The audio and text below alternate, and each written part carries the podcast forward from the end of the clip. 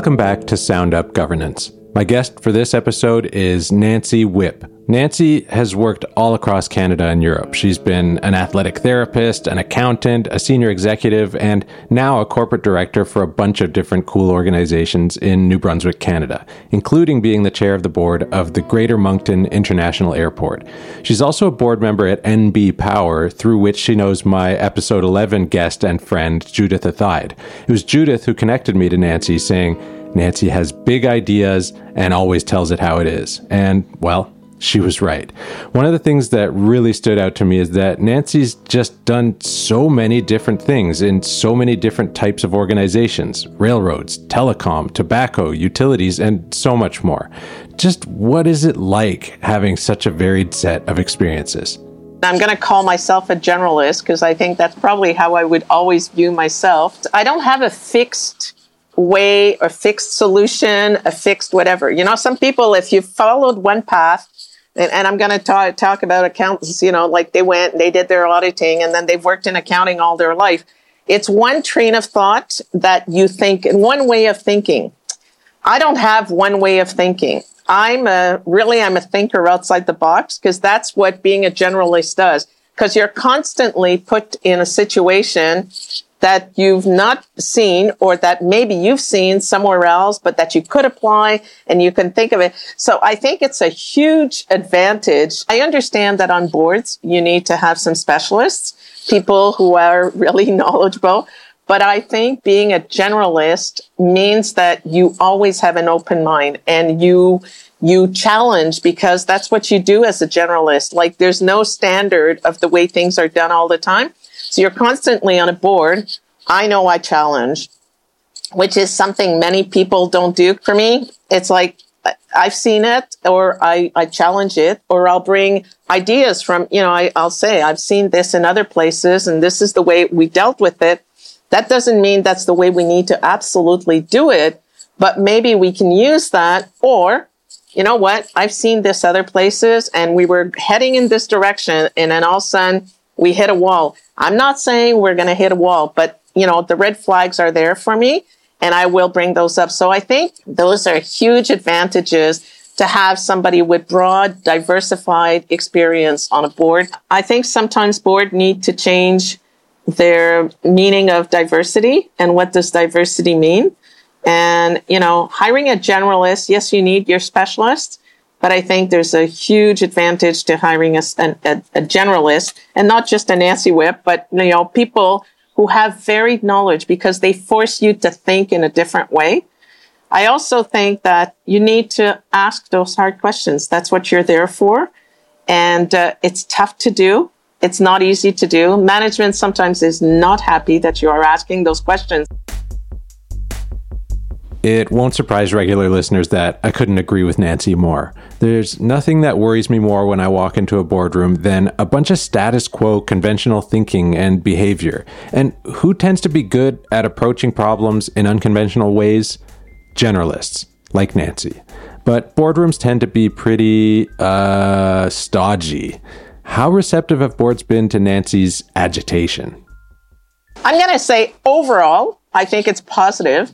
And, and I'm going to pat myself on the back here because yesterday I was just selected uh, as one of the six nominees by Bank of Montreal. They do a BMO celebrating women on boards and I was selected at one of the six honorees, and I was for Eastern Canada or the Eastern region, which I believe includes Quebec. And then, of course, today it was everywhere, and there's like congratulations from people and congratulations from my board members and my peers. And so somebody nominated me and clearly thought I brought something like very different and challenging to a board. So, so I think overall people see me as interesting because that's it. You bring something different and you will have the guts because there's a lot of times there's a lot of people that won't have the guts to say it. I think some people don't like it because you rock the boat. I'm going to say most of the time it's been beneficial where I've had, you know, more, um, issue, not issues, but where it's been a little bit more difficult. It's when you're challenging a chair.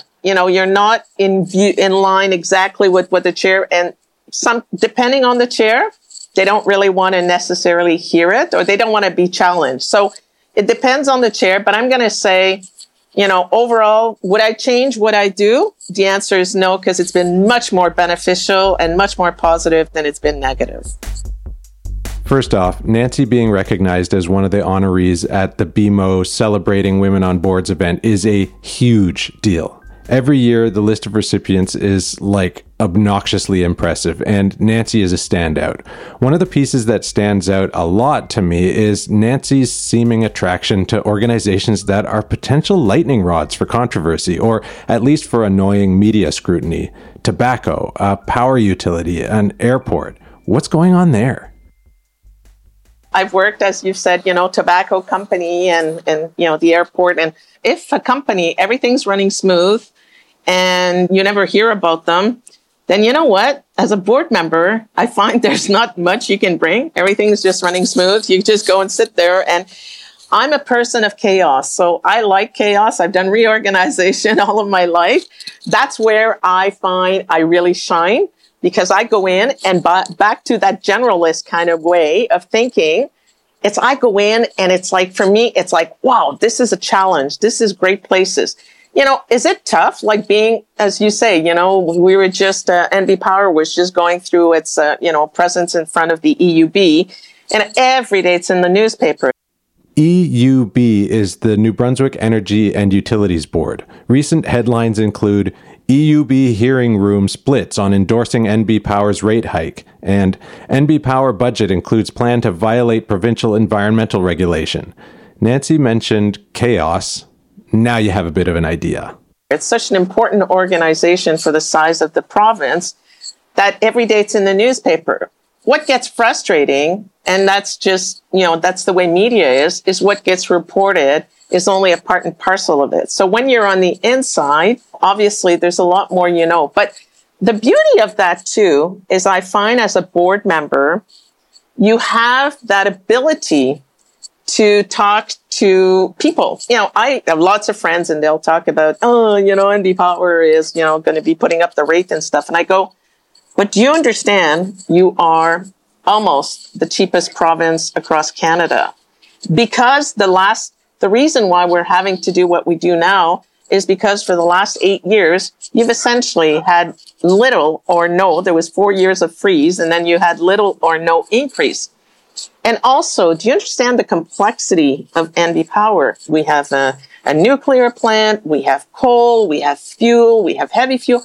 Like we have all these things that, and we have hydro that most of companies, most of the organization across the country, and I'm going to say probably even across North America, are not as complex as NB Power. And then when you say that to people, they kind of go, wow, oh, okay, wow, wow and that there's 750,000 people. And when you look at the size of New Brunswick, it's a fairly large province physically.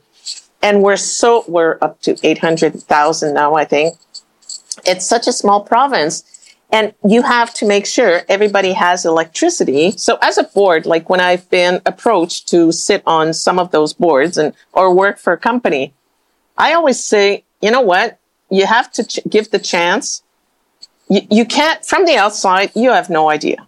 When you all of a sudden you go in, that's when you decide to, you know, eh, do you agree with the way things are run? Because it's my credibility and it's my, you know, it's my future. It's my professionalism. It's everything that would be challenged. And if it's like, and I'm going to call it a boys club for lack of a better word, but that's pretty much what it is.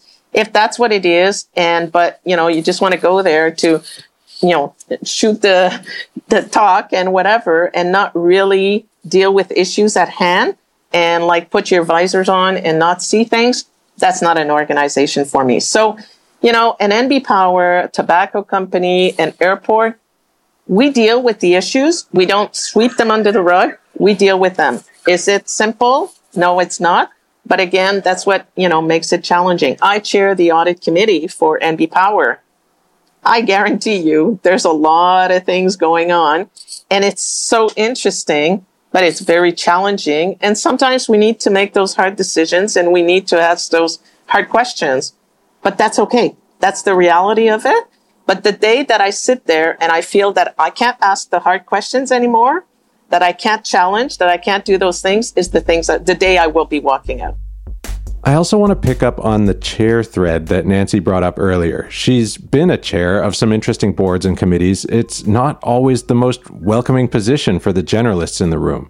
We know that Nancy likes to challenge her chairs, but what about when the tables are turned and she's the one being challenged? Honestly, I have full respect for that. My my role as a chair is to listen to people.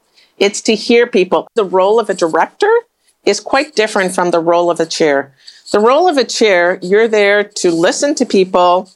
You're there to make sure that it stays within what we're supposed to be doing within our agenda, what we're looking at. Make sure that everybody's participating, that those things are happening, that you're accumulating all the ideas that you can. But I find a role as a chair is not to sit there and say, I think that, and therefore you as board should. And if I, if that's the way I am, then you know what? I don't think I'm at the right place to be a chair. In some ways, if you're a good chair, you're not, you may be conflicted in what you originally thought, but you, because my role is not to voice my ideas. I, when I was chair, I always voiced my idea at the end, whether I agreed or not. If I, if I didn't agree, I challenged the person back and say, so we'd have an, a, a fair and good discussion. I wanted to make sure that everybody was knowledgeable of all the same information. So there was no, you know, side discussion that all of a sudden you bring it to the board and it's almost a fait accompli. To me, that's the worst thing you can possibly do. So by having really people, you're listening to people, you have everybody that's there. They, everybody hears the same thing. Everybody hears everybody's arguments as to why they think something. And that's the way it is. But the role of the chair is also to say, this is out of what we're supposed to do. We're not there to get into the weeds and into the operations of the business. We're there as governance. We're there to control risk. We're there to make sure that the business runs well. We're there to protect the interest of everyone, but we are not there to get into the weeds. It just really bothers me when I sit on the board meeting and you have some people that are there and they're just occupying a chair and you kind of sit there and go, you know, you were selected because of the attributes that you have, yet you're bringing none to the board because either you don't want to challenge, either you're too shy, either you're whatever. I'm really interested in, if you don't mind me picking up what you've just talked no. about, and this is something that I I'm starting to think about more, and I'm really curious for your, for your perspective on is. I get uh, frequently calls from board chairs, and I don't think this would be board chairs like you, uh, who kind of called me and they say, "Hey, look, I heard you're the you're a board guy. I've got some people in my room who they're really smart, but they never say anything, and it's driving me crazy." And I always wonder, you know, if maybe chairs can play a role in creating conditions where those people we, who maybe would under normal circumstances would be quiet where we can understand a little bit better what it takes to open them up and and is it to, so i guess my question is to what extent is that part of the chair's role or is it really up to the directors to just speak up when the time is right well, I think it's part of the chair's role because, I mean, there's the directors and there's the chair. So you're there to make sure that you want to make sure that whoever's in that room is at the end, whatever we come up with, they're either in agreement with it and if they're not, they have voiced that they're not. Nobody walks out of the room and say, you know, I didn't agree with that. Well, why didn't you say anything? So, you know, that's what you want to avoid. There's sometimes people don't talk all the time and that's fine, but you got to check the body language too. You got to check, you know, there's somebody in that room and you can see that they're not in agreement with it, but they're not speaking. And then it's just, you don't want to put them on the spot and say, oh, I, you know, you're not in agreement, but just like, so what are your thoughts? Like, what do you think of? Do you think this is a good idea? And not just what do you think, but again, do you think it's a good idea? If not, like, why don't you think it's a good idea? So it, it's up to you, I think, the chair. The other thing too I've done, and I'm not saying it's the greatest thing, but I used to do one-on-ones at least once, if not twice a year with each one of my board members.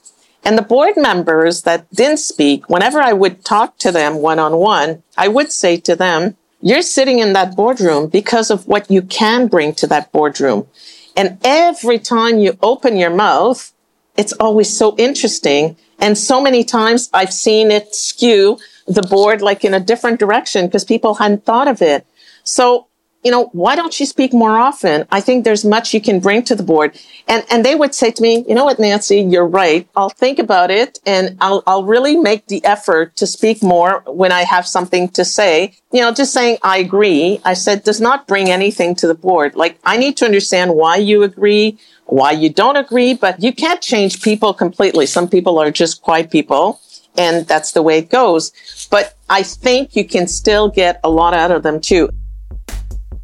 Thinking about Nancy's interesting portfolio of boards and experience, I just had to ask her about how her perspective on the boards and chairs' roles change when facing a crisis. Like, for example, I was chair of the airport during the whole COVID time. So I was named in May 2019.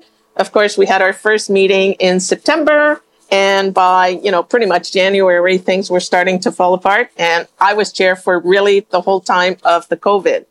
So, you know, initially you got to see like, you got to wait and see what happens. Then the crisis happens and you've got to change it. There are things you need to change at that point in time. You need to really, you know, in our situation, obviously it was a financial crisis. So you need to sit there and say, instead of us having a meeting every two months or every three months, well, now we need to know I'm not going to get into the weed and ask you, you know, whatever and go and do your calculations. But the risk has just like elevated and I need to make sure of the welfare of the organization. So every week we set a, a conference call. It was a one hour conference call and it was not, I wasn't expecting them to supply me any documents ahead of time. It was uh, just a summary of where things were at. So how were things going financially? Where were we at? But we needed to know that the management was doing the things they were doing. We needed to know, you know, was there any bad uh, cases within the airport? How is it going to be happening like uh, publicity wise was there going to be some bad publicity? That's what we needed to know. So you need to just be more i won't say hands on but just you need to have news at a much smaller time frame than you normally would need to. And then the questions are harder to ask too. Now you're starting to pinpoint. And then you also need to start to think of, in our case, all of a sudden the government came out and they were going to give some grants to the airports and stuff. And I recall we had, we needed to uh, redo one of the runways and we were going to just patch it because we didn't have the funds to do the whole thing. And then because we got some grants for the government, from the government and it was for infrastructure, but you know, they came to assist us.